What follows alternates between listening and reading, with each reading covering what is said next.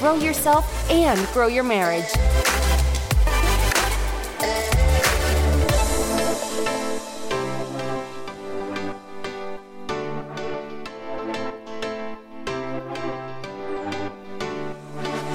Chris and Jonna here with the Grow Yourself, Grow Your Marriage podcast.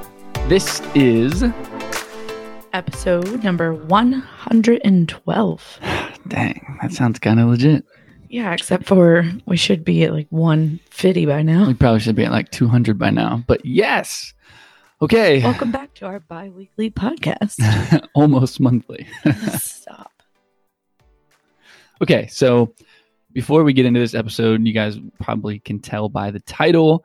So before we get into it, John, I wanted to give a quick update, kind of what's up, what's been going on with us. It has actually been longer than you would think since we've been on the mic because we recorded uh, the episode that we dropped literally like 10 days before we even dropped it. So we feel like rookies. Yeah, so we actually haven't talked to you guys in re- like in current situ wait, but in current times in a while. So just really quick rundown on what's going on with us. Um, I know one of our more recent episodes we talked to you about possible pregnancy condition and I wanted to tell you guys that praise God so far looks like don't have it. The other issue cleared up, so we are just sitting here pregnant, waiting to have this baby here in about. She's pregnant. Correction. I'm, in about, I'm not pregnant. because Chris is a male who cannot get pregnant.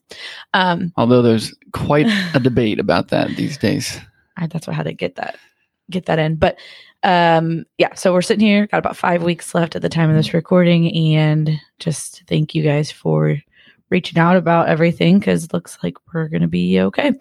Um, secondly, this is longer than just an update, but um, we've had a lot going on lately. Do, do we want to go in? Sure, uh, sure. Yeah, uh, we've we've had a lot going on lately. Um, I, there's no way to tell this story short, but my sweet little baby nephew, my sister's son, he is seven weeks old now. He just got out of the hospital after an over three week stay in children's because of a really crazy infection, um, huge masses on both sides of his neck and his throat. It's literally been a medical, uh, what's the word I'm looking for? Anomaly.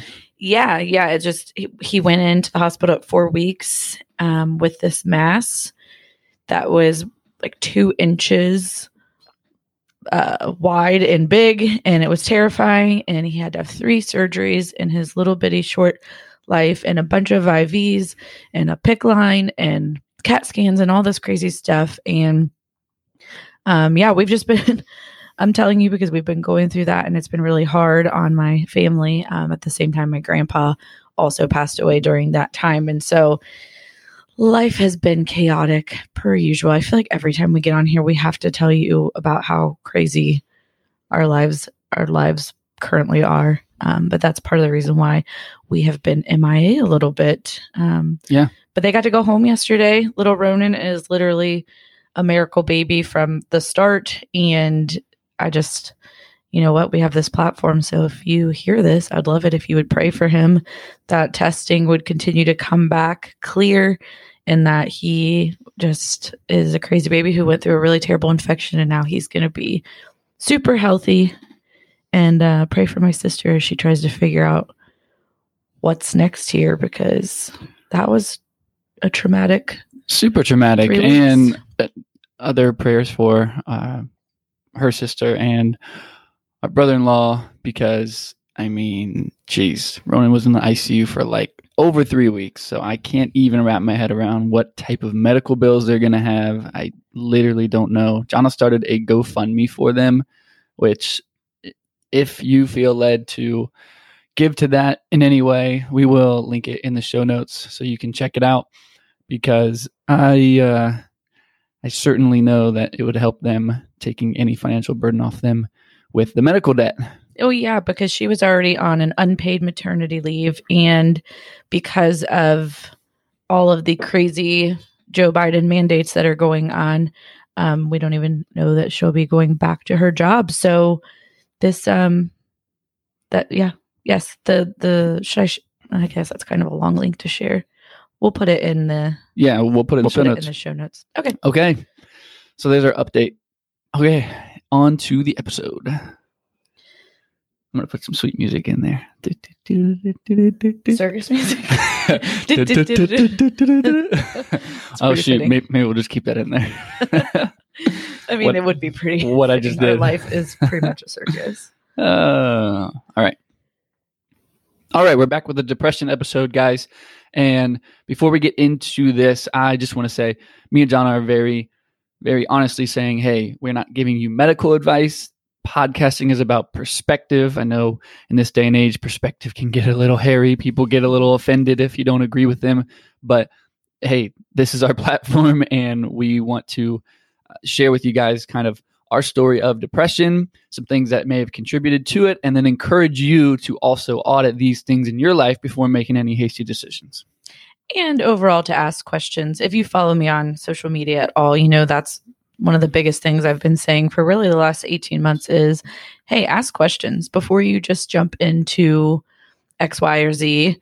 Ask questions. And especially with, again, we're not giving medical advice, but when you are talking to a medical provider or when you're talking about your health in general, because depression has to do with your overall health, not just mentally, but physically ask questions about what's going on and like chris said kind of take an audit of I, I, I think we're so quick to just say it's a chemical imbalance. Here's some zoloft. Have a good day. So Right. we, we want to we want to talk about that. We want to talk about our personal experiences and once again get a little bit vulnerable.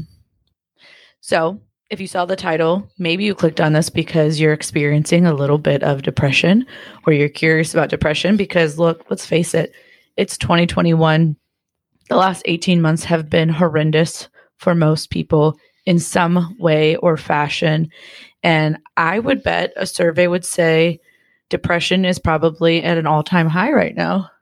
Uh, yeah, definitely. So, a lot of times, so it's it's interesting when you talk to people because they're like, um, I mean, maybe I've been depressed before. I'm not, I'm not particularly sure. So, so for you, Jonna, I know that we have been through postpartum depression as a couple. You've been through your own bouts of, of, uh, you know, just personal depression. Like, how would you, again, because this is just a perspective conversation here. This is not like a medical oh, here's exactly what depression is. But in your experience, what were what what were some of the things or signs that people could be like, oh shoot, I guess I am Mhm. feeling maybe depressed. Well, it's interesting because I think I want to say this right off the bat is depression is not a one size fits all diagnosis for anybody. There's no two people I would assume would have the same type of depression or the same reasons for their depression or the same level of depression. And I think I think a lot of times when you hear that word, at least before ever experiencing it myself, you think somebody who is crazy or mentally unstable or suicidal or somebody who's just like I don't know, Eeyore, like Eeyore. Eeyore, like sitting around just really sad and mopey all the time. And I think you'll find a lot of times that's not really it. Depression comes in waves and in stages, and um, it's not just somebody who's sitting in the corner crying all the time. Now, it can be depending Sure. on what you have. So, like you said already in the beginning, this is our story and our perspective and what we know about it. And um, depression for me looked like, well, I've gone through it a, couple different times. I went through post traumatic stress disorder, which is a form of depression when I was like 20. And that affected me in one way. And then what I think I'm going to focus on today, though, is postpartum depression because that's the most relevant after our second child, which was my worst bout of it. And for me, that looked like extreme mood changes, um, extreme irritability and anger, a rage that you don't really think of. Again, I think most people usually think sadness when they think depression. Um, I had a, a- an irritability and a rage that would build up in me. Um, intrusive thoughts, uh, feelings of just hopelessness and not wanting to do anything, not wanting to go anywhere. Some days it looked like not wanting to get out of bed, but usually you can't really do that when you have little people. Um, ret- re- reclusing, just pulling away from people you care about, that kind of Mm. stuff. That's my personal experience more than just the sadness. I mean, there's a sadness too. Right. And then for me, e- even though it- it's not anywhere near probably the severity that you dealt with, for me, it was kind of like a numbness. I mm-hmm. was I was numb and I was looking for an escape. And my escape, because of my exhaustion from being an entrepreneur and work and stuff like that, my escape was sleep. So I I was running my gym in between sessions. I would catch like hour naps. And one point, I feel like I was taking like four naps a day just in the middle of my gym floor. And I was like, whoa, something is going seriously wrong.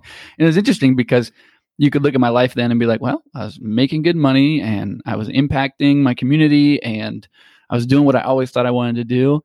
But there was just something off that was, uh, that was contributing to that. And so as, as we kind of dive into this, really our intent here is to say, okay, what things could be contributing to your depression? Like Jonna said, this is not a one size fits all by any stretch of the imagination, but uh, but but what things could be contributing? And and the first one that everyone's like, oh yeah, duh, makes sense. Could be my fault. Could could be from from something else. Would be the chemical side of things. Well, I think that's probably what somebody thought when we're like, hey, what do you think of when you think of depression? Somebody probably was like, oh, chemical imbalance. Because I think that's a term that gets thrown a lot around a lot. And well, we're not going to sit here and try to break down what a chemical imbalance is and is not because we're not, that's not our area of expertise. But what we found is But there's some obvious things that you know. there's yeah there's obvious things that contribute to that so why don't you break down the chemical part and then i'll kind of break down Yeah. my experience with the doctor and stuff Yeah, for sure. Well, so something like I, I mentioned earlier, we want to go to the Bible and be like, hey, the Bible is relevant, believe it or not. And so I want to first kind of start off with this. So in the Bible, there are tons of people who deal with depression. One in particular that is highlighted is Elijah. So without going into his whole story, Elijah was a prophet, uh, but basically, Elijah did this amazing, amazing thing for God by by showing who God was and actually bringing fire down from heaven and making another God look. I mean, well proving that another proving an, another god was false right, proving proving another God was false, right? So he does this big old thing, which I'm sure he was probably like on cloud nine and pumped about life. Uh, like, yeah okay, in front sweet. of his enemy he called down fire from Right. heaven and burned stuff like i think you'd feel pretty powerful if you did that Right, exactly. So Elijah is probably in a pretty good headspace at that point, but in the scriptures it actually talks about how he falls into a depression, right? And the way things were used verbiage wise is it says, look, he was he was exhausted, right? He was exhausted. He was completely worn down. Uh, and he was uh, he was feeling hopeless. He literally came to a point where he prayed in First Kings 19. He prayed and said, like, God, just take me now. He's just like, I'm done. He literally slumped down in front of a tree and was like, God, take me. I am ready to die. So if you don't think that's depression, I mean, come on, right? So Elijah's all because some woman was coming after him Oh, after God. that I mean, it was a little more than that. I know, but he should not have been scared of her after. I think it's just cool. I think it's just funny because it just how, shows how stupid we are as humans. Like, God was just with you. He helped you call down fire, and now you're scared this woman's going to kill you. Well, so he he he had a whole army against him trying to find him and kill him, which I mean, I would assume you'd have a pretty heavy level of anxiety, right? But you called down fire. I know, but You but know God's on it your side. doesn't mean God's not going to, you know, uh, allow some suffering in your life, Right? right? But he so. he wanted to take the easy way out. He's like, just kill me now. right.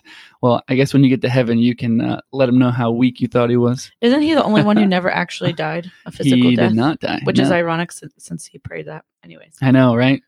God's a character. He is. Okay, so Elijah was exhausted. Let's let, let's start with with that part. And this will kind of lead us down the chemical path, okay? So so what did God do? God actually sent angels to minister to his physical needs, right? So he miraculously provided him with food and drink. And he's like, "Hey, eat. Eat, okay?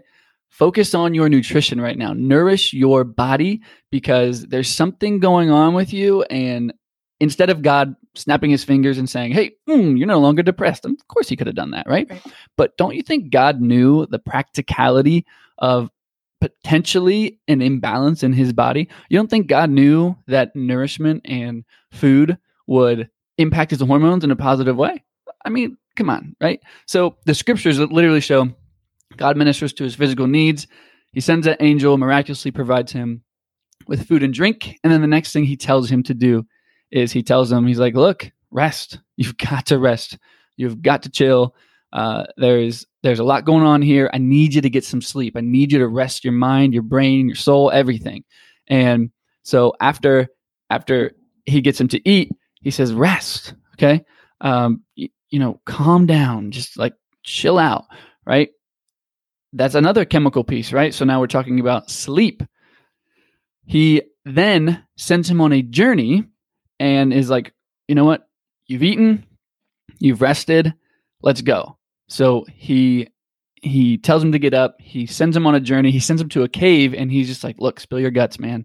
He's like, "Tell me everything that's happening. Vent your frustrations to me. I got this. I can handle this. I'm the god of the universe. You can get mad. You you you can get sad. It doesn't matter. You know, just spill it all to me." And Elijah spills everything out to him. Right. So the interesting Therapy. part, what right Therapy therapy, right? So all of these things you see, and you're like, okay. So God said, eat, right?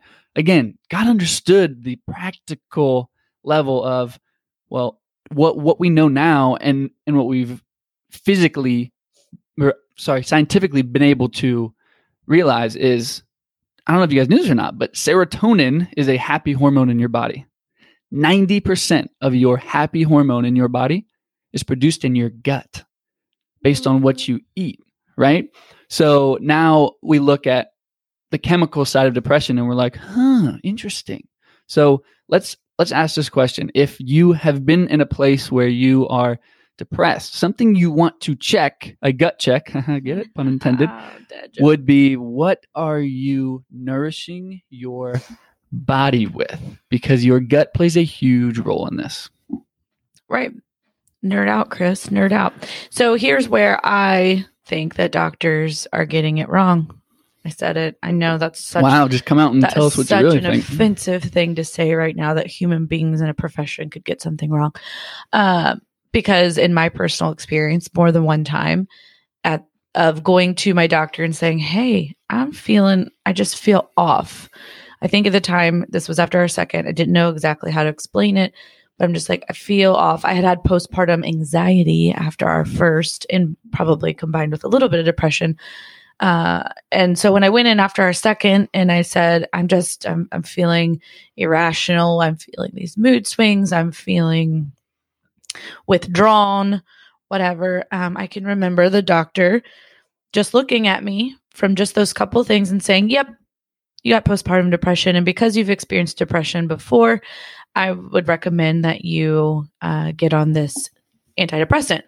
And I said, Okay, but you know, hmm. for how long is this just to manage me to a certain point? What else can I do? I really don't want to live forever on a pill. And she was so sweet, but she she was just like, "Well, you have experienced it before. So usually if you've gone through depression or been on antidepressants before, we say you pretty much you're somebody who just chemically you're imbalanced and you've got to live on them. And that's wrong. And that's just that's just wrong. I don't I don't care. I'm not a doctor. That's just wrong. It's not true. We didn't address anything else going on in my life. Nothing. I didn't take so much as a questionnaire, let alone, you know, some kind of a, a psyche test or blood work, or she didn't ask me about my nutrition or my movement or my relationship or any of these things that could be affecting my postpartum depression. And I think that's such a miss because, well, for a lot of reasons, but also because different, I didn't know this, but antidepressants, they're not all the same. They affect different parts of your brain and different, there are four different forms of depression, I guess, right? The different chemicals like the serotonin or the dopamine or whatever. And so doctors are just prescribing, well, we know Zoloft is for this kind, like this is for depression. So here, take some Zoloft and live on it forever. And hopefully it'll manage manage your symptoms, even though a lot of these antidepressants, a side effect of them are suicidal thoughts and other manic behavior. So that's a little bit of my rant. I'm not saying, again, this is my perspective.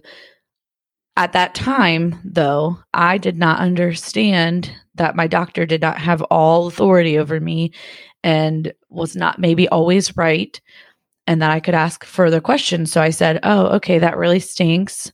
I guess I am a crazy person and I've got to live on pills forever. That was how I left that appointment. But for me personally, those pills didn't change all the other things that were impacting my postpartum depression. All they did was numb me in all forms. They they don't they don't just target the sad feelings. They also targeted my happy feelings. I can remember that that first year of my of our second child's life feeling like man, I don't I don't have any joy. I don't feel that happiness and that joy that I should feel as a mom who has these wonderful, healthy kids. And, you know, my husband runs a successful gym and all these things look good on the outside, but I didn't feel anything. I was very, very numb. And so I just did Alina. Just Lena, take, Lena takes big breaths Oh my gosh, in between yes. everything My she three year says. old, she's so excited about it. She's like, so, Dad, can uh maybe we uh play Barbies? Because listen, and uh, dude, it's so funny. Dude, it's so funny. Anyway, She really does. so yes, so that is a piece of the puzzle from a chemical perspective. Look, we have to look and check into these boxes, right? So, so the eating side, it's like, look, our gut is super, super important. You look into the body and you're like, okay, if this is where, if this medication is trying to enhance my happy hormones, where else are my happy hormones produced? Ah. Ah. Well, and that leads me to so that was in 2017 ish. Uh, I started having some really weird. Well, I've I've always gone on random bouts of strange, unexplainable health issues. I am I'm breathing like Lena. It's because I'm eight months pregnant. I can't breathe. right. Um, so I, I- I started going through some other health things like liver enzymes were really elevated. We couldn't figure out wh- why, and just random stuff like that that nobody could really figure out why. So later on, as Chris learned, started learning more about hormones and about just real, real health, like gut health. Um, probably what 2018 or 19, I Mhm. went through, and I've talked about this before, but I went through a bunch of testing from a functional doctor um, from their lab where they tested my blood work and they tested um, food allergens and heavy metals in my body and parasites and all these crazy things. And a bunch of stuff came back saying that I had issues there. Like I had high levels of aluminum in my body and I had a severe intolerance to things like gluten and eggs and dairy and things that I was eating all the time. And all of these things impacted my brain, impacted the serotonin in my body. And I remember that moment feeling like this huge bout of hope. And this is what I'm, this is kind of my goal here with talking about this is that somebody will feel some hope that you don't, if you've been told, like I was, hey, you just got to live on pills the rest of your life because you have a chemical problem, like that may not be so. So I remember getting all these labs back saying all these issues I had, which you would think you'd be like, oh, that sucks. But it didn't. It made me happy. It made me feel like I had hope. It made me feel like I wasn't broken. I can remember thinking back to my deepest, darkest depression and being like, oh my gosh, this this doesn't have to be like this. Cause I because we had our- our third child at that point and I don't know. It just functional doctors did things that other doctors did not. They took me through tests to figure out the root of why my brain was not functioning the way that we wanted it to, why I wasn't experiencing joy and things. So, Yeah. So again, the gut is a big piece of the puzzle. And I'm glad you expanded on that stuff because it is important to relate with people and then help them understand, like, okay, well, I think it's perfectly logical, even though you might be like, well, you guys are bashing doctors. No, we're not. It's perfectly logical to say, doctor, this is your solution. Where did you get this solution? Because it has been said oftentimes that a lot of the medical field now is like, hey, I'm teaching you how to match a symptom to a drug. And I think there's a lot of evidence of that. We're not just saying that, right? There's a lot of evidence of that because one medication leads to another and another and another. And you, you got to look at some of these medical professionals and say to yourself, self, if I spent $200,000 on an education, I think I would want to really invest myself in everything they were telling me to do. And I would have a, a sense of proudness to say, like, oh, no, no, no, no, do not question me. And so, again, not bashing doctors, just saying, look, if this is their method, where did they get that method? What's the root of the root of the root of the problem? And then say, how do people deal with this back then? Right. Which leads to another piece of the chemical uh, part of this, which is sleep. So, look, God said, Elijah, eat, right? We look at the gut and how important it is. Also, not to mention, you look at women and postpartum depression. Well, well don't you think their gut would be wrecked from C sections and from having a baby? Of course, right? All of that gut microbiome would be totally jacked up. So, gut's important, but sleep, okay? Sleep is a massive piece of the puzzle. There have been a lot of people who have said, ah, it's cool, I'll sleep when I die. Well, good luck because you're going to die early if you don't sleep. So, sleep has the highest level of immunity protection out of anything you can possibly imagine. So, you think God didn't know that Elijah's hormones would improve from sleep? You, you think God didn't know that he would be rejuvenated and feel a lot better if he was consistently nourishing himself and sleeping correctly? Here's why. Okay. So, from a sleep perspective, I've done studies on sleep, I've read books on sleep, I've taught on sleep and all this stuff. I'll keep it kind of simple because I do get a little nerdy with this. A little. Let's start here. So, so there's these things called natural killer cells in our body from an immune system perspective. And basically what we want is what what happens rather is the more natural killer cells you have in your body, the more immunity you have, right? Because let's just imagine, you know, 100 million natural killer cells going through your body while you're sleeping, you know, killing cancer cells and killing all of these negative uh, negative cells that that are trying to hurt you, okay? Well, the more you sleep, the bigger that army of cells is, okay? So, if I'm sleeping more, that army of cells is bigger i.e., I have much higher immunity from disease and sickness and even COVID, right? So, I know, careful. So, it's really important that we realize that the immune function of sleep is like through the roof. And I mean, there's way more I could say about that, but Jonna usually tells me to keep it snappy. No, I think that's good for people to know. And I think it's also anybody who's a mom is like, yeah, okay, that makes sense. Sleep alone is killing my ability to um, be normal. Yeah. So a lot of people like, well, can't do that. For some reason I can't sleep at night. This, that, and the other. Trust me, they're the simplest things. I've I've literally taken people who were getting like three hours a night of sleep, who went to sleep clinics, took all the pills they could possibly think of, and then I had them do like five or six really simple things, and they're like, dude, I'm sleeping eight hours a night. Really not rocket science. Which again is the frustrating thing about the medical field right now. And I'm not saying all doctors, but evidence shows a lot of them are like, oh, you can't sleep, here's Ambien. You know, instead of saying, okay, let's figure out why you can't sleep.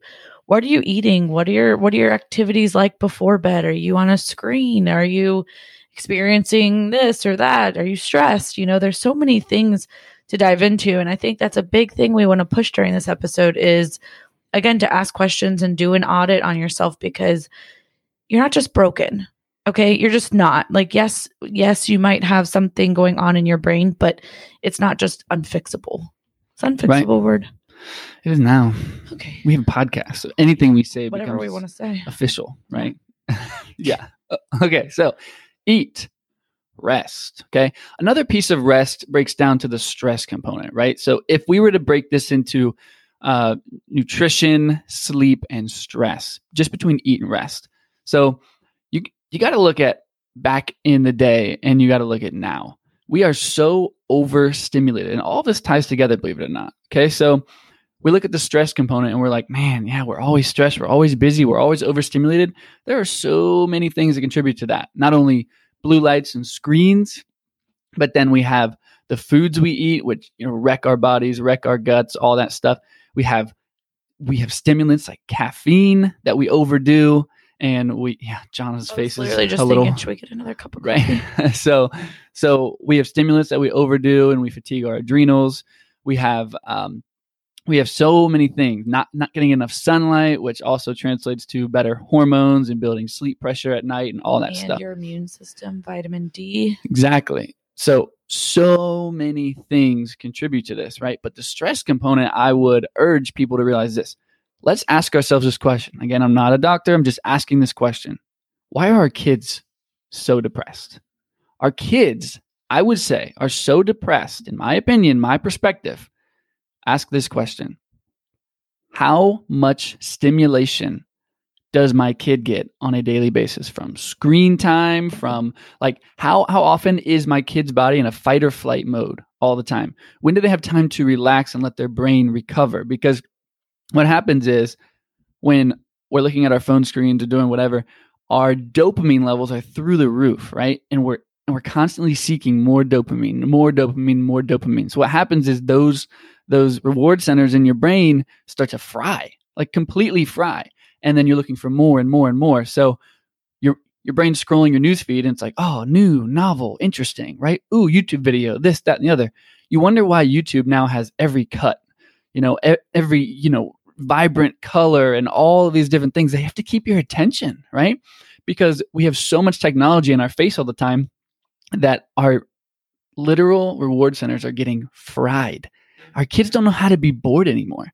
They do not know how to be bored, and it's causing major depression because they always think that they're supposed to have something to stimulate them. And when they don't, or when they've literally reached the peak and fried those those reward centers, they fall into depression.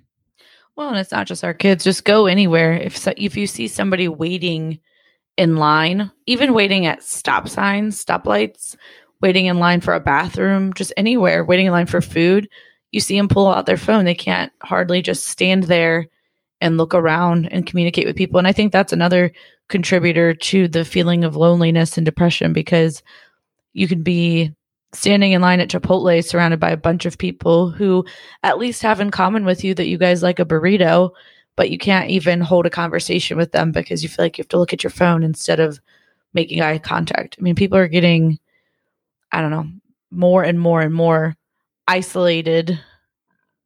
Whoa. Uh, dang, did you hear that? I heard that right in the microphone. It's That- good. It's usually me that's making That weird was a little burp. Yeah. Anyways, um, I think that's a big reason why a lot of people feel that feeling of depression. Not just kids. I think this is the most depressed and anxious generation ever. Yeah, the, the chemical piece is massive, guys. It's massive. And then from a stress perspective, you also break down digestive stress. You're like, oh, wait, that relates to the gut. Oh, okay, got ya. So there's so many issues happening in people's bodies where they have different levels of stomach acid, which is causing them to not be able produ- to produce hormones that make them happy, all that stuff. So again, when God was like, eat, rest, relax yourself, he knew what he was talking about because now we see through the science like oh dang this is crazy you, you mean like your your gut communicates with your brain and these things all tie together and sleep matters and all this stuff it's not just a suggestion okay Well, I think the creator of the human body should know how to heal the human body. you'd think You know, I was just thinking about something. So we said that this is the most anxious and depressed generation. And there are studies that show that. I don't have one to cite right now, but I know I've read that and it's pretty clear to see it. Just look around. I mean, people are crazy right now. Um, but you know what? We're talking about Elijah. So Elijah was around 2,000 years ago, biblical times, and depression was around then. There's other characters from the Bible we can talk about. But what's interesting to me is modern medicine has only been around for what? like hundred years or Some- something something Yeah. like that. But depression has been around since the beginning of time. And so let's go back and look. How did people survive be- before? Because if we're the most depressed and anxious we've ever been right now, I would have to say something we're doing is not working. And if you can go back and look at previous times, they had to get through it somehow. Not everybody was just dying of depression back then. So, Right, exactly. And to to kind of move us forward in, into the second component of uh, of this and what could cause be causing it, to finish this out after he said eat, rest, he said, look, get up, go, go on this journey. he sends him on a journey and you got to think like hey god wants me to move. God wants me to move. He knows how important it is for me to have purpose in something. He knows how important it is for me to to uh, go and be shooting towards something right? I don't think guys that god has called us to just stay in a season of like, well, uh, this is what I do and this is how I do it. Yes, there's a level of contentment we have to find. I feel like there's a balance. There's always a balance. We never want to be like, oh, I just want more money and more this and more that and more that. More can be a little much sometimes because there are seasons of contentment, but we are called to a purposeful life. A purposeful life, like why did God create us? Why are we still on this earth? What what is the purpose? And so Elijah seeks him. He vents his frustrations. He gets mad. He gets frustrated. God's like, I can handle it. I got that. Which again, like John mentioned earlier, look, yeah, therapy, right? Therapy. Or prayer. I mean, therapy. Yeah, and, therapy and prayer. prayer. Like, yes, you can't just bottle this stuff up. Whatever's happening, you can't just bottle this stuff up. And I think this piece will kind of tie together a, to, together. Together. this piece will kind of tie together a lot better moving into component number two. That would be so number one was chemical. The next is spiritual. spiritual. So, spiritual. There's a lot to unpack here, and we've already talked for a long time, but this is important. So, Elijah went to God and he talked to him, which is how today you would say we pray. We pray about what's going on. And for us as Christians, we ask God to guide us, we ask the Holy Spirit to guide us and help us with whatever it is that we have going on.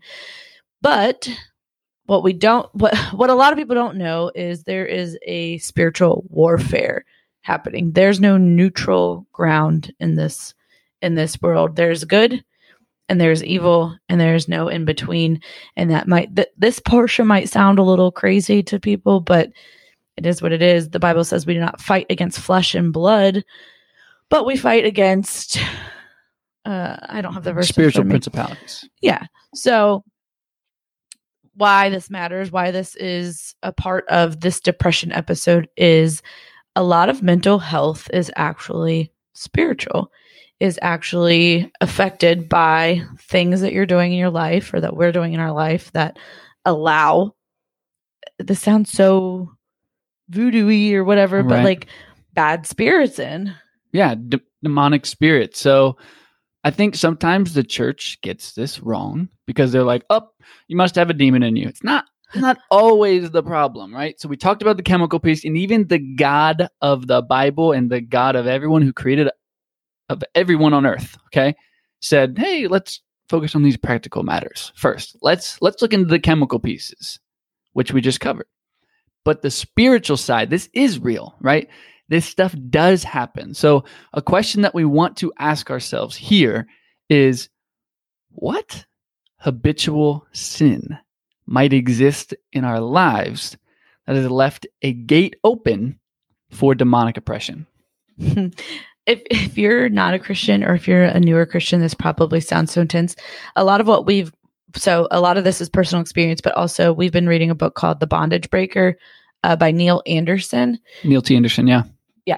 And that's been kind of helpful in guiding us to understanding uh, as Christians we should look at the spiritual warfare side of things and not just jump to a chemical imbalance because we are not just fleshly bodies here. And sin habitual sin is is a is a breeding ground for the devil to get a foothold in your life. And so for example what is what is a habitual sin? So um being drunk all the time their alcohol liquor is called spirits which is interesting. I don't know if that actually is the reason why but the bible says you know don't get don't get drunk on wine. Don't be a drunkard. And when you whenever you are your inhibitions are lowered. As you know if you've ever been intoxicated before you're not all there. I mean there were times where chris would tell me things that i would say when i was highly intoxicated. I'm like i don't understand. That's not even me. How was my body there? But my brain and the things i said and did were not there and that's kind of scary because it gives an opportunity for as crazy as it sounds for spirits or for the devil and his little army here to get a foothold in your life because you're not um of sound mind to be in line with what God wants in the Holy Spirit. So for me, when we were at our lowest, when I was suffering from postpartum depression, I still was living in a habitual sin of many weekends drinking too much. I mean, we had kids, so it's not like I was going out partying all the time. But when I did, I was opening that gate and um, trying to drown my loneliness or my depression or whatever in a bottle of wine. And uh, that is one way I believe that I was still allowing um, oppression in, in our lives. Um, and also, there was pornography that was in our house from time to time that was allowing um, darkness in our house. And people, sure. I mean, if you're like, go back to our porn episode to listen to that and how we feel about porn and why it affects you. But these kinds of things open the gate. I mean, the, it, like I said, there's no neutral ground. So if Jesus, if the Holy Spirit is in your home, then, you know, that's good. But if you're allowing things that he detests in your home, you're right. opening it up to evil. Yes. No, perfectly said. Because so we talk about the habitual sin part, right? So Tony Rose had a lot to say on this. He said, "Look, here here are three things you can pinpoint as a self audit for the spiritual side of depression. One, do you love God and hate sin? Right? Let's start there. Do you love God and hate sin? So sin is attractive, right? Sin is attractive. A lot of times, the reason people won't turn to God is because they're like, dude, I love my sin, right? I don't, don't want to give up partying. I don't want to give up pornography. If, wanna... if sin wasn't attractive, we wouldn't do it. We wouldn't have a problem with it, right? So clearly it's going to be attractive and our, our, our flesh is going to desire it. But what happens a lot of times, not all the time, but it's something that we should definitely check the box after the chemical piece is okay, what gates are open? Do I love God and hate sin? In other words, am I willing to give up the habitual sins that are making me fall on a daily basis the guardrails that God set up for me? Am I am I am I crossing over those because I think I know better? I'm like, you know, it's fine. Only looking at porn once a week. There's plenty of guys who are addicted to it, looking at it for five hours a day. Nope, D- doesn't cut it, dude. Right? Oh, that that that's okay. I only get drunk on the weekends. I don't get drunk every day. Right? Nope, still doesn't cut it. You know what I mean? Like we we always put our eyes on ourselves and we think, I know better than God. It's cool. Yeah, God's cool. Hopefully I'll go to heaven someday, but you know, I'm going to do what I'm going to do. Well, you made a good point. We compare ourselves to others instead of comparing ourselves to God's standard. It's really easy to be like, well, I'm not how I used to be. I'm not partying all the time. I just get drunk sometimes. Or, like you said, I'm not cheating on my spouse. I'm just looking. And so, compared to that guy over there, I'm better. So, I'm probably going to heaven. That's not how it works. And I can remember having the feeling of, I would go out on a, again, I wasn't able to go out all the time. Let's be real. I've freaking had little babies, but I can remember t- there were a handful of times where I would go out on the weekend and I would wake up and feel guilty about what I did. And then I just like, oh, well, God, there's no sin. God won't forgive. So, okay, God, forgive me. And then I would go to church and it would be fine. But I wasn't truly, I was still in the earlier stage stages of my seeking God. And I'm realizing now my heart was still not changed. I did not hate my sin. And let's just be clear drinking alcohol is an open handed issue in the Bible, which means there's a lot of different views and there's no one way to say, like, God doesn't say, don't ever drink a sip of alcohol. He says, don't be drunk. So I just want to make that clear because I still have a glass of wine occasionally or whatever. And I'm not saying that I think that I don't know, it's a big argument. It's an open-handed issue. It's something that you use your own convictions and discernment on based on your relationship with God. But it's very clear he says, do not be a drunkard. And that was a habitual sin.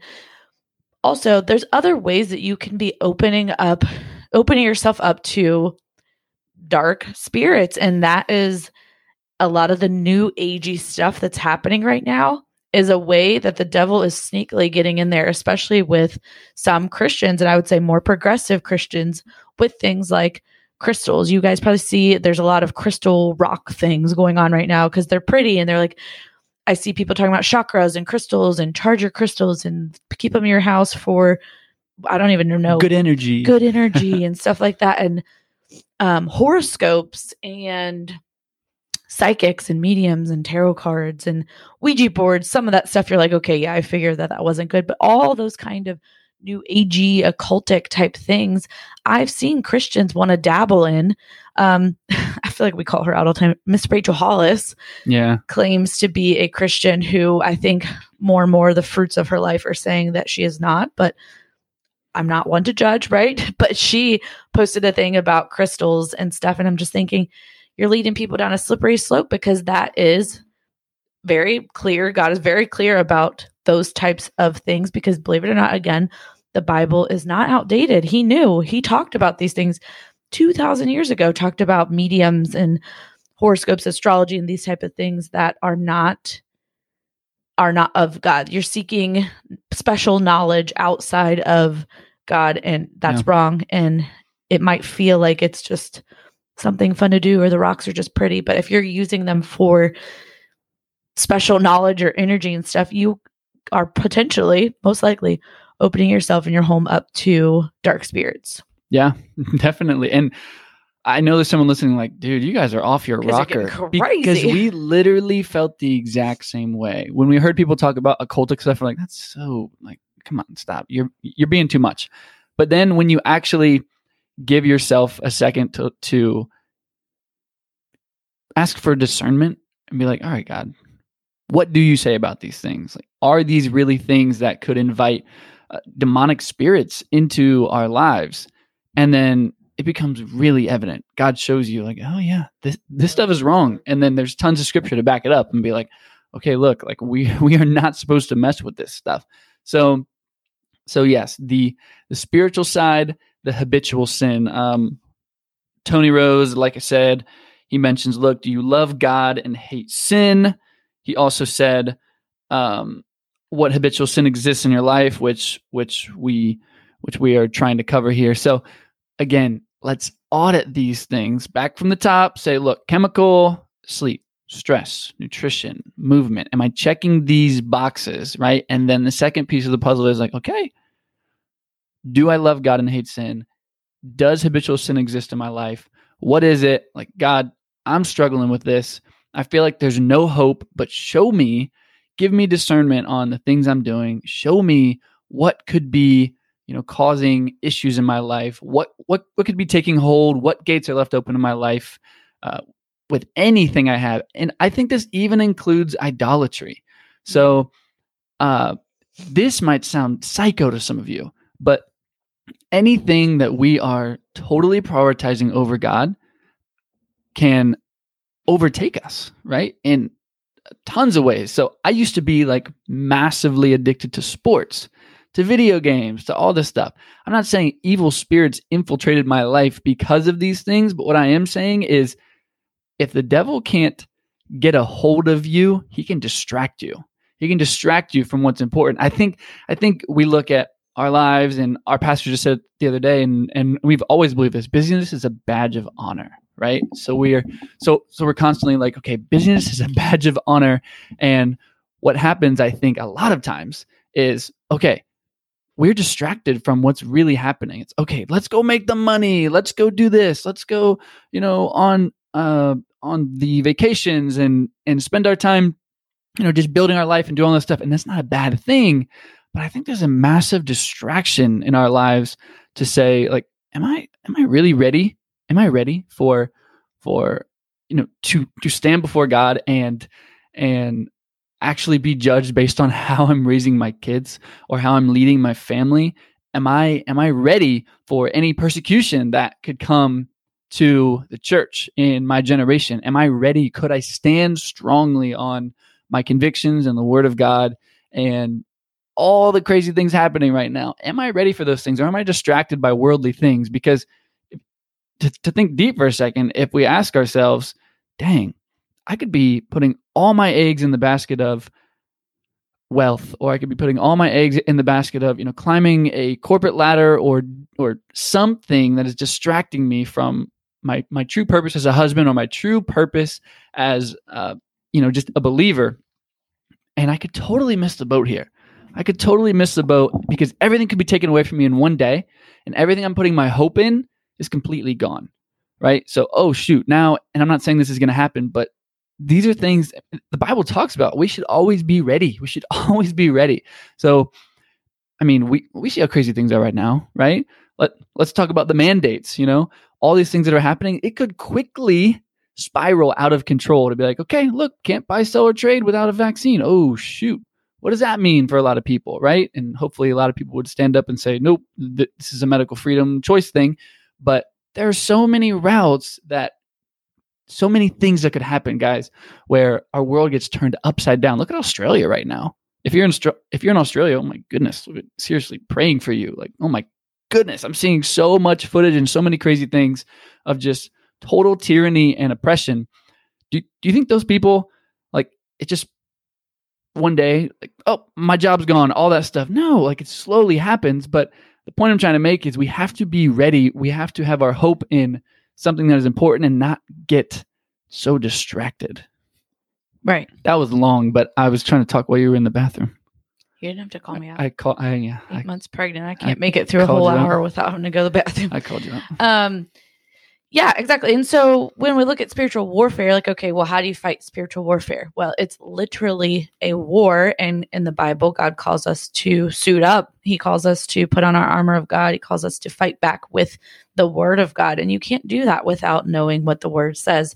So if you're a Christian and you are busy, like Chris was saying before, you're if you're allowing the busyness to take you away from any kind of communication or learning and growing to know God, that's not going to help you, especially during this time. I think that with all that's going on, it would be really easy for most of us to just break right now. I would say Chris and I, um, while there are days that things get heavy and scary, of course, we're doing well because we are staying in the word and we are putting our trust in God. But if I look back to postpartum depression in 2017, I thought I was too busy. We would go to church most Sundays, but you know, if we didn't feel like it, we didn't go. And uh, because I had two little babies, I just felt like I was too busy. I'm too busy to read. I don't know where to start in the Bible. I don't know what to read. This doesn't make me feel instantly better. Mhm. And that sort of busyness is absolutely, like Chris said, a distraction from the enemy. Because if you're already saved, um, if you're already saved, God's word says, you know, He won't let you go, but that doesn't mean that the enemy can't wreck your life. And Mm. so that was a big part of my postpartum depression during that time. I was too busy for God. I wasn't spending any time with Him. Mhm. My prayers were just casual, like, hey, forgive me for looking at that, or forgive me for getting drunk. I feel bad, but, you know, I'll probably do it again.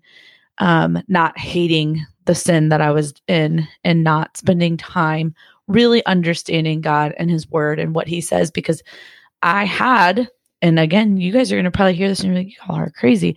I had intrusive thoughts back then. I had, you know, the the stereotypical you hear voices in your head, not like audibly, but you have thoughts when you when you have this deep depression. Some people go through where you have what's called intrusive thoughts, and they're literally you're thinking things, but you know that that's not you thinking them, if that makes any sense at all. If you've ever experienced this, you know I'm talking about. If you haven't, again, you probably think I'm psychotic, but you don't want to think these things. And I think a lot of people experience it. Maybe they don't want to admit it, where you just randomly think, like, it could be as easy as, like, I have no idea why, but sometimes at a movie theater, I'm like, kick the back of their chair just really hard. No. Don- donkey kick it as hard as you can. What? Would happen? That's Yeah. wild. So, not like that. That's just funny. Ah, it's something like, you think of. what? I have thought that before where I'm just like, what would happen if I just kick this person's chair Maybe as hard as I that's could? Lena's problem. That's- when I when I turn the corner and Lena just punches me right in the nads. Maybe that's her problem. That's She's it. like, just wait for Dad to turn the corner and just strike him right in the stop. What sin is in her life? no, okay. I, that was that was. I'm just trying to lighten mood. That's funny, but no, I did. I did. I, I would have one of the worst days I ever experienced. This is the one I go back to. We lived at our townhouse. It's when Chris was working 24 seven. Our baby didn't sleep. Our toddler was in the terrible toddler stage, um, and I was at my deepest, darkest, lowest point of postpartum depression.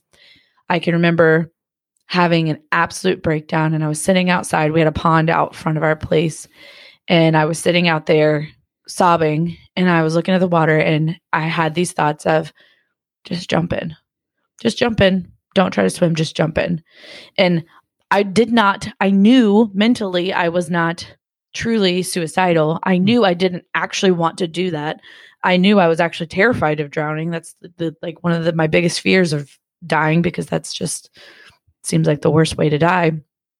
But there was a voice in my head saying, just go. Like you're a terrible mom. Your family will be better with off, better off without you. There's the water right there. Nobody will even know. Just jump in. That's terrible. It, it's terrible to say out loud. Um, but that's what I'm talking about. Is the I believe now, after reading Bondage Breaker, especially and and, and seeing where I'm at now, I believe that those thoughts were um, a, a demonic type oppression. Um, because I don't know if you know this, but Christians I don't think can be possessed but they can be oppressed, right? Mm, I'm not sure. I'm pretty sure. But those voices were not mine. I knew I didn't want to die, but that was not the first time that a voice in my head told me I don't need to be here. My family would be better off without me. And um, of course, that's what the enemy would want you to think. And so, Mm. all all of that to say, um, I can combat stuff now. So let, let's fast forward a little bit. We're on our fifth baby. We had our fourth one last year. I was worried about postpartum depression because of my experiences. It's gotten better each time, and there's a lot of things that contribute to it. But I would say one of the biggest ones are the spiritual side now. I know how to fight because there's been times where something has popped in my head again. For instance, um, we have a gun. Mhm. we own a gun, and that was another thing that happened back then of thoughts. But there's been times where I've seen that gun and it's triggered a memory of whenever I was at my d- deepest, darkest, and I can immediately go to God's word and just be like, no, like I know what Jesus says about me, and I ask Him to cap- take captive my thoughts, and then I can kind of just move on. It's weird. So Mm. I probably just made myself sound crazy. No, I honestly, I think so many people aren't willing to share those things. And I think at the end of the day, people go through this stuff and they, Feel thinking- alone. yeah, they're feeling alone and they're feeling like no one else is experiencing this stuff. And so I, I appreciate you sharing that. Um, because the spiritual side is so deep. And I think something that is the most interesting for us is again, depression's not a one size fits all, but I would say spiritual was definitely the biggest problem in our lives uh, because chemically things were not as bad. Yeah, sleep wasn't as good, but you know, I, I was in fitness and we were eating a lot better and uh, all that good stuff, and we didn't have We as as many healthy, kids. yeah. so Right. I'd say our stress is higher now. Our nutrition is worse now, just transitioning into baby number five here. Our sleep is worse now because it's kind of hit or miss with with uh, little Ledger right now, and um, our movement is pretty awful as well uh, because you know life's busy and we're trying to figure out everything right now. So, point is, chemically, I would say we are at our worst as opposed to those times. But spiritually god has really given us victory you victory especially over the really intrusive thoughts and all those things because spiritually like you said we know how to fight so don't discount the spiritual component that could be to blame for your depression part three Part three. relationships Okay, I forgot. So, uh, so yeah. look, the third component that could be contributing to depression outside of chemical and spiritual is relational. And I'm going to break this into three categories. Number one would be Are you isolating yourself? Because I'm telling you, you even look at the Bible, you look at David, right? He completely isolated himself. He's like, How long, O Lord, will you, you know, flee from me? He's just like, God, where are you at? He felt isolated. He felt like he felt like God was God wasn't even there. And and this is this is David, It's King, Da- David. David right? who defeated Goliath as a little boy. This is, I mean, if you know nothing about the Bible, you probably heard of David and Goliath. Exactly. And and there's a whole other slew of things that happened in his life, uh, but God still clung to him. But so isolation, right? We are not called to be isolated. I think that's a major distraction, a major distraction from the devil to say, look, just just just stay by yourself, be by yourself, be in your house, you know, live in a virtual world, play play video games all the time, you know, totally overstimulate yourself with TV and don't build relationships. And I think that's our fear right now with the times and some some of the signs of oh, we're all afraid of each other and all that stuff uh, because isolation is a major distraction. Well, from the very, very, very beginning, God created Adam, and then He said, "You know what? It's not good for man to be alone. I'm going to give him a spouse. I'm going to give him Eve." And He created Eve from Adam. So, from the beginning, God tells us, "I don't want you to be alone. You're supposed to do life with other people. You're supposed to," and that's why He created the church, a body of people to come together. So, yeah, I think already before 2020 you were seeing more of an isolated feeling. I remember reading a study in college about how people were beginning to feel more alone. Than ever, even though they were surrounded by people because of social media. Honestly, Mm. I, I- it's funny because I post on social media just as much as the next, but I can really see where I don't know if it was started with evil intentions, but it's definitely being used for evil, I, I believe. And um, it gives people this illusion that they have all these friends in this community, but then when they're at home by themselves, they feel isolated, they feel empty. And that is something I Mhm. felt again. Let's go back to when I was at my deepest, darkest state of depression. I felt like I didn't have anybody. Of course, I had my husband and my mom and my sister and stuff, but like Chris worked all the time and our relationship was really at its worst then. We we didn't really have a connection. Chris, I think you agree, you know, you weren't exactly leading our family. You No. just kind of we just were there. We were going through the motions. you guys were part of each other. my plan. I was like, I'm Yeah. gonna make a bunch of money. I'm gonna whatever. And oh, I have a wife and I have some kids, and they're they're coming along for the ride. and they're at home and I see them sometimes on the weekends. Right. and then, you know, that was not when I lived close to my mom and sister. I mean, I still saw them, but uh friend wise, I felt like people didn't we weren't in the same, you know, most of my friends didn't have kids yet. And I don't know, I just I was very lonely. I can remember again uh, that one of those days during that time going on a walk with the girls and being like feeling this just heaviness, this hopelessness, this just terrible I don't know, just heavy and dark and being like, I don't have anybody I can even call to tell how I feel that will understand or that can help me work through this. I didn't have a community of people around me. We didn't have the community group that we have now that we talk about all the time. Or, you know, we went to church, but it was very like, we weren't super involved. This was when we were at the other church, like Mhm. three churches ago. And so I was isolated. I mean, our marriage, I, we were not one. We were lonely. We were just doing life side by side. And Yeah. that was a huge, huge contributor to what we experienced. And then you look back at 2020 and suicide and anxiety, all these things are through the roof because of people being isolated. And that's why, the, honestly, the whole thing that says stay home, save lives makes me so angry. That little thing that people put around their profile picture or that they post the hashtag makes me so angry because it's absolutely doing the exact opposite. There's people who are still isolating themselves, and that breaks my heart. And that's a whole other rant, but we weren't meant to do that. And so I look at, we had a baby in 2020, and we were not isolating ourselves from our community group or our church Mm-mm. or mm-hmm. our friends or our family. And I think again, that is a one piece to why I didn't experience huge bout of de- postpartum depression this time Yes. because we had that community. We were not doing life alone. Yes, which the second piece of the relationship side is friends, it is community. And what's interesting is your isolation was also in part of you trying to build a relationship with God. And your old group of friends was like, I don't want you in my life. And so you, the old friends that you partied with and hung out with that you thought had your back, while, you know, you you thought these these were the best relationships life had to offer, they kind of left you in the dust. And so you were totally isolated. Your friends were in a different season of life. They weren't having babies yet. They were still out partying, doing their thing. And you you didn't have anybody. And so now talking about the community side of things, it's like, do you have friends? And the second piece of that is, uh, is your community seeking growth and spiritual growth and important, powerful, you know, pieces of our lives that like just totally change us. You do know, they lift you up? Do they pull you into exactly. sin? Or are they like, eh, have a couple drinks, not that big of a deal, or do this, or take a shot, or you know, it's Right. not a big deal to look at this or that. You know what I mean? What what kind of friendships are you allowing in your life? Because I agree.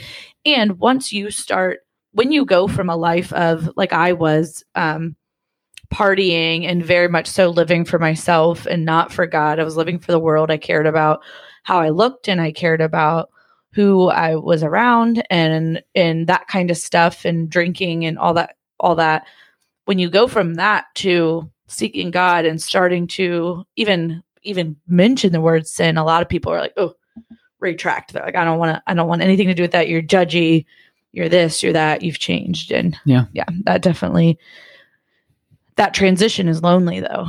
that transition is like, okay, do I hold on to these friendships even though they don't bring out the best in me? Um, because otherwise, I won't have friends or do I go through this season of loneliness not knowing if I'll ever have that? So I'm here to say I went through that seas- season of transition and loneliness and it was really hard. But God, because I believe, because I got in the word and really tried to seek him, he was faithful and he answered with the best group of friends that we could have ever asked for that cannot imagine doing 2020, 2021 without them around. Yeah. Um, and so hopefully if you're in that transition season of loneliness, it, you're not alone. You're not truly alone, and there is hope. Um, I would say, What- pray about it too, Pray right? it, yeah. like literally go to God and like, God, I am isolated. You know, I, uh, look, I need friends. I look, if it is in God's will, He hears us. Okay, Yeah. God has the best plan for us, far better than we could even imagine. And if we truly trust that, do you think God's gonna be like, yeah, you, I'm probably not gonna put put friends in your life? Yeah, right. so, come on. but you also have to be willing it. to take a step in the direction of putting yourself outside your comfort zone. I know some people are like, I don't have friends, but then they don't. Yeah, they're not just going to magically appear at your doorstep. I mean, they Right. might, but for the Eh. most part, I wouldn't plan on that. No, but it's probably the best to maybe, if you're not going to church, find a church to get involved in a community group. Those kinds of places um, are the best place to start. But you might have to put yourself out of your comfort zone a little. You will definitely have to put yourself out of your comfort zone for sure. which we did when we decided to Yes. host a community group and we're like okay strangers are going to come to our house and hopefully we like them Right, right. okay. i still haven't told that story actually Uh, I feel like we did when we talked about. Well, no, I mean, we haven't episode. we haven't told the story of how Oh, yeah. weird our community group We still is need to have Joey and Kelsey on the po- on the podcast. We really all of we them have all a- the ways our friendship Yes. Our group came together Oh, very sure. For sure. divinely orchestrated so yes. Okay. So I- isolation isolation, community, friends, right? That's a piece of relationships. And then, guys, this is the pinnacle, right? It is what is my relationship like with God? In other words, am I loving God and hating sin? Does the habitual sin exist in my life? Am I spending time with God? What is my relationship like? And a massive part of the puzzle is that you look at certain points of Christianity where they're like, look, when you become a Christian, like life's good, you get rich, mm. and God gives you all this stuff, and there is no suffering, and God doesn't want you to be sick, and God doesn't want you to suffer, and blah blah blah blah blah. And I I I, I used to you know be all over that stuff. Like, yeah, who wouldn't want that? You know, fluffy Christianity. version of god Who wouldn't who wouldn't want the God who prosperity heals every time I ask. And who who wouldn't want the God that makes me filthy rich and you know all that stuff, right? Well, check it out. So something very very interesting that we need to understand. It's in the bathroom. Sorry. so you asked me a question. I'm telling you. Okay, so so something that we need to understand is that all over the Bible, the Bible is riddled with suffering. Sucks, right? The Bible is, I mean, there is there is a whole book called Lamentations, right? Where, you know, just we're lamenting, right? There is there is there's sadness and grief. There is uh, you know, you look at you look at David's life and all the depression that he dealt with and all that stuff. So I'm in large part saying finding God is not going to be like, woo, here we go. Like everything I ever wanted is going to happen. No, right? In fact, something that I thought was really, really powerful is so there's a guy, uh, I gotta find this. There's a guy by the name of Jeremy Pierre from uh, Southern Seminary. He's an associate professor of biblical counseling. And oh man, this video was so good. But basically, the pressing question was can you be a Christian and still experience depression, right? And I mean, I told you Elijah and David, and there's so many people in the Bible that did experience depression. So, yeah, of course. And his point here is look, the regular experience of a follower of God is not merely positive emotion. And scripture tells us that. And based on scripture, negative emotions are necessary to the Christian experience, right? So, this really brought it home for me. And I really hope this brings it home for you. So, Jeremy was talking about how how look Romans 8 speaks about a broken world that's having a response to its brokenness, the groaning, the waiting to be set free from its corruption. So Christians should not feel guilty about depression, right? This does not mean always that our faith is weak. It sometimes does, right? But it does not always mean that our faith is weak, okay? And this actually changed a lot of my opinions because in preparation for this episode, I'm thinking to myself, like, yeah, your faith's probably weak if you're depressed. Because our experience was our faith was weak, right? Uh, spiritually, things weren't going well. The each component mattered, but spiritually things weren't going well for us. But when you look into this, and like John said in the very beginning, depression is not a one size fits all.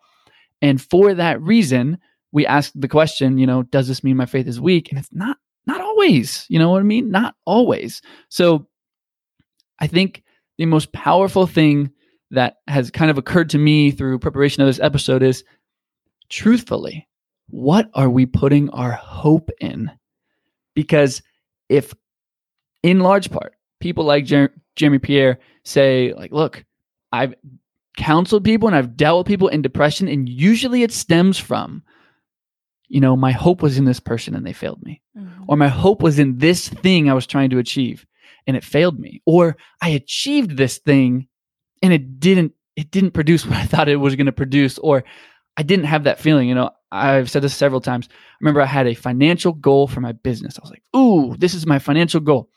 And i hit it and i sat there and i looked at my system and i saw the number there and i was like okay you know it did not do what i thought it would do because my marriage was still broken at home i didn't have uh, I didn't have a uh, you know strong relationship with my kids like I wanted. I wasn't you know seeking God and His will for my life on a regular basis. You know, trying to spend time with Him and stuff. Like there were still so many things missing in my life, and um, I think it's just amazing because we look at depression, and the truth is like it is usually because the root of the root of the root of the root is we're finding our hope in something. It's it, it's it's self image. I have to be healthy and fit. Guess what? I've had a six pack for like 15 years. Okay. and I still got depressed. You know, Jonna had a rockin' bod when she was a college cheerleader and she still got depressed, right? Like we have, we've had uh, a family that loved us and took care of us. And we still found depression. We got the house and the, and yeah, the we, spouse and the kids and, and, and the healthy kids and all that stuff. And depression still knocks at the door. Yeah. so many, so many things. And I think at the end of the day, like I said, and I'll say it again, it's there are things that could be contributing to our depression. The chemical piece, we've got to check the box, right? You've got to look at your sleep, your stress, your nutrition, your movement. The spiritual side, you've got to look what habitual sin exists in my life. Am I loving God and hating sin? Like, do these things exist, right? But what is my relationship like with God? like am i truly seeking god and it doesn't mean everything's going to work out like just magically this is not the prosperity movement but at the end of the day what has my hope been in this whole time because something i will say and i'll let you, i'll let you kind of wrap this up because i feel like i'm rambling but something i will say is the truth is because our faith and our trust truly is in jesus to the nth degree anything could happen to us and our hope still remains in the eternal hope we have in relationship with Jesus and being in eternity in heaven together. anything could happen. I, I don't want to claim those things. I I don't also say you're putting a don't- target I on don't I don't want those things to happen. But Right. but what I'm saying is like you take my job tomorrow and I'm not going to be like, "Oh, my hope was in my job." No. You take my family, I'm not going to be like my hope was in my family, right? Vice versa. You take one of us, our hope was not in those places because God filled that void for us. And I just want to encourage you if you're in a place of depression and frustration and a lack of hope, that has been, I mean, the key to the castle, man.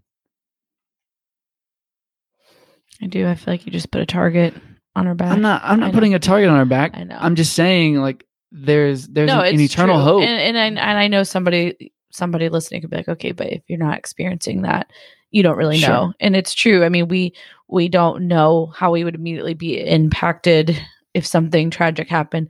We have gone through a lot, not in our immediate family as much, but in our outside family over the last few years. Well, I take that back.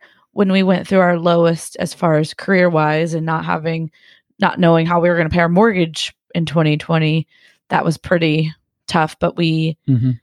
our hope was not in our money or in our home or anything and, and god really worked on our hearts during that time of just really having an eternal mindset i think that's what it comes down to is just thinking about the fact that our lives here on earth are just a blip just a little bitty blip on the radar of eternity and when you're going through the hardest of hard that doesn't matter probably. That's just like okay cool but this is hard right now and this hurts.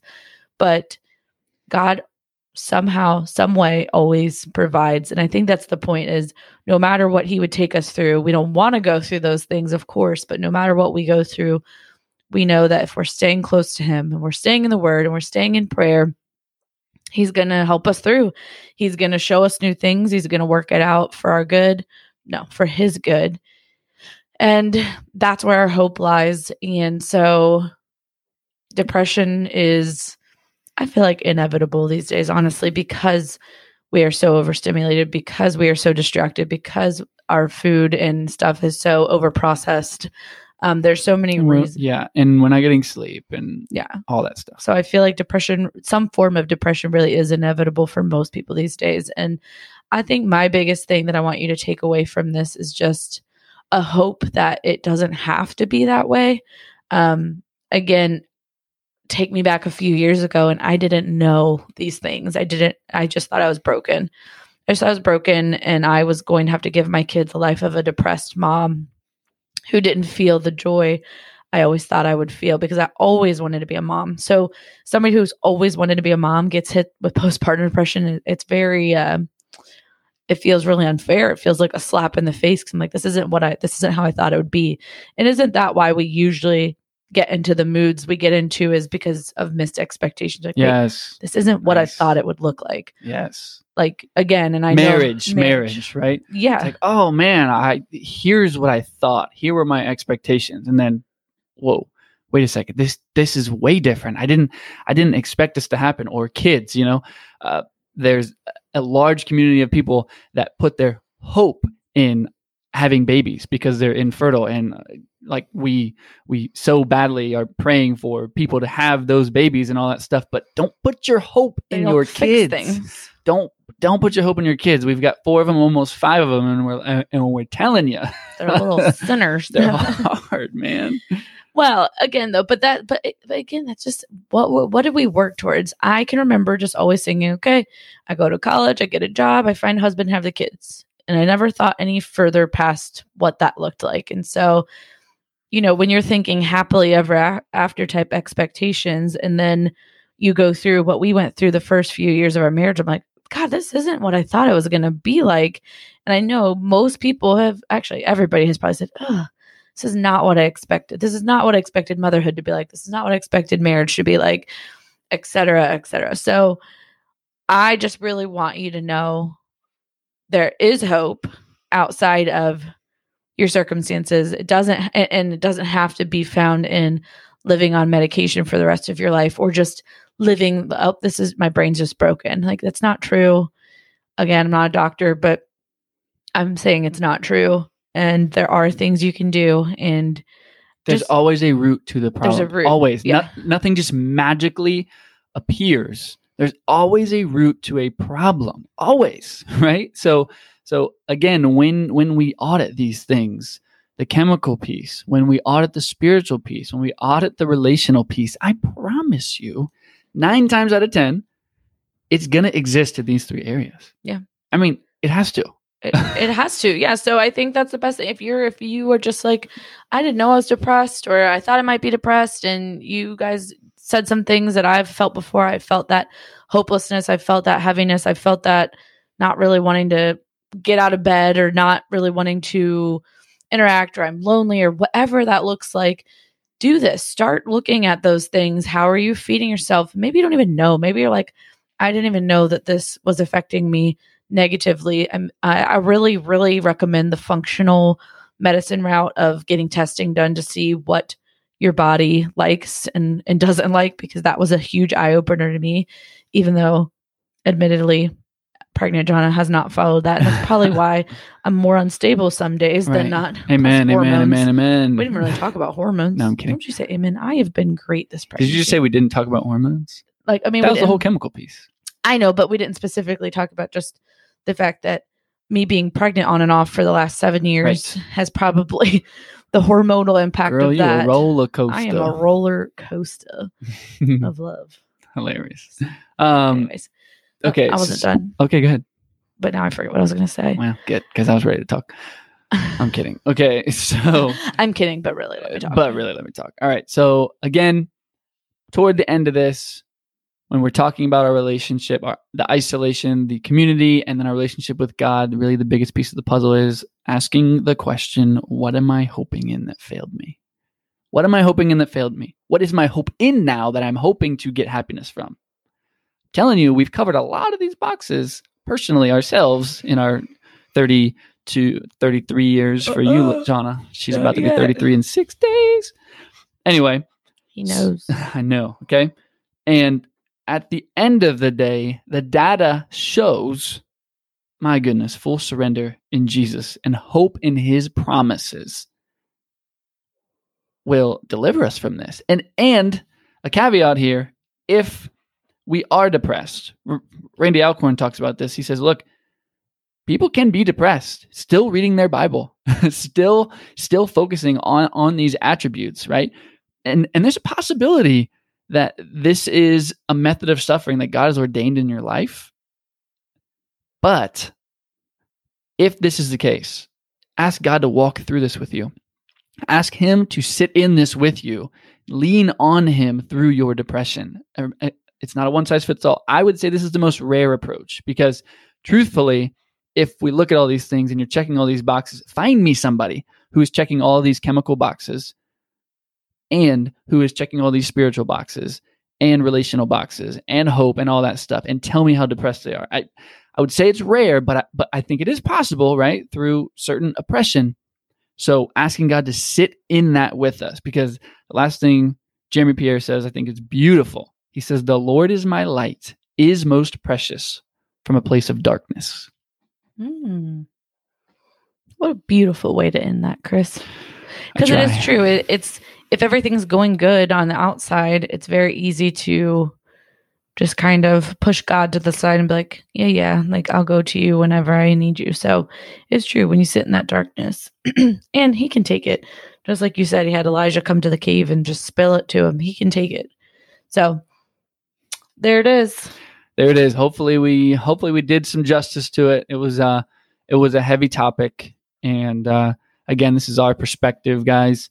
Uh we we want you to pray about discernment on what routes you should take.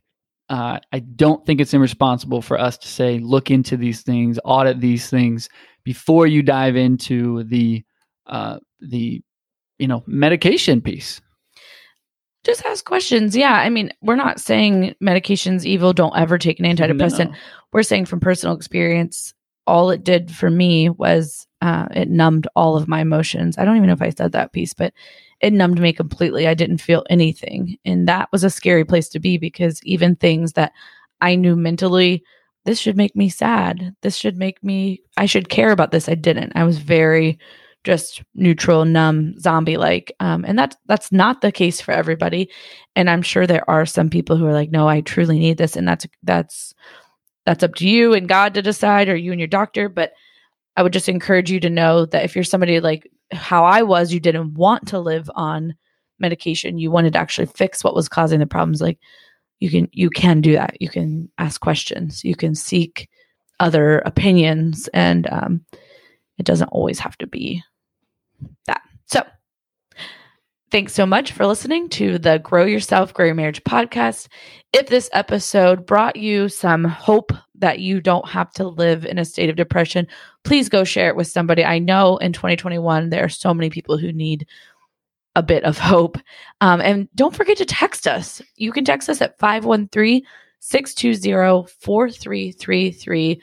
Give us feedback, give us a review, ask us a question, let us know how we can pray for you, whatever that looks like. We love to hear from you. And so send us a message. Thanks, guys.